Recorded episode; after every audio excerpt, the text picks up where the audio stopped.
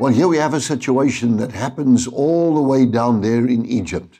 Israel is in bondage. There's a, a Pharaoh over the land, and he's harsh, and uh, he begins to enslave all of Israel, and they are groaning under the burdens that are placed upon them. And it says here, now it happened in the process of time that the king of Egypt died. Then the children of Israel groaned because of the bondage. And they cried out. See, now watch this. They cried out, and their cry came up before God because of the bondage. So God heard their groaning, and God remembered his covenant with Abraham, Isaac, and Jacob, and so forth. Isn't it so that if you want to change your circumstances, you have to start praying? I love what I often hear Jewish people, I'm talking about Orthodox Jewish people, say they talk about properly devoted to God, proper faith, proper study of the Word of God. They use the word proper. And if you are wanting God to help you, you must pray proper prayers based upon the appropriate, appropriate word.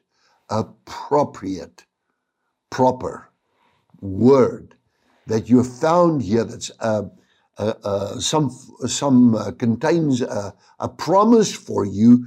Faith comes by hearing, hearing by the word.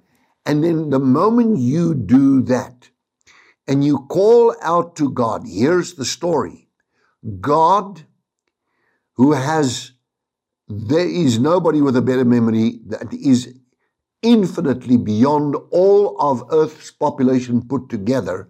God's memory is perfection itself. And He remembers what? He remembers His covenant. Why did He remember His covenant? Because the people were praying. The people pray, and God said, I have a covenant with him. When God had the covenant with him, God called a man with Mo, uh, by the name of Moses and he delivered them out of the land of bondage. My dear friend, if you are in trouble, are you groaning? Are you calling out to the Lord? Are you crying out to God? As the Bible said from the very first place in Genesis, and then from then men began to call upon the name of the Lord. Are you calling upon his name? Are you crying out to God? Are you intense? Do you believe in what you're busy praying? And then speak the word of God. And God said, Put me in remembrance, and you have the word of God. And remember this we have a better covenant established on better promises. God's got an answer for you if you are willing to pray. I thank you, Father, in Jesus' name.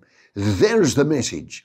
We pray you remember your covenant, you based upon your covenant, answer us with power from on high and bless us all our lifetimes in Jesus' name. Amen. Did you enjoy that?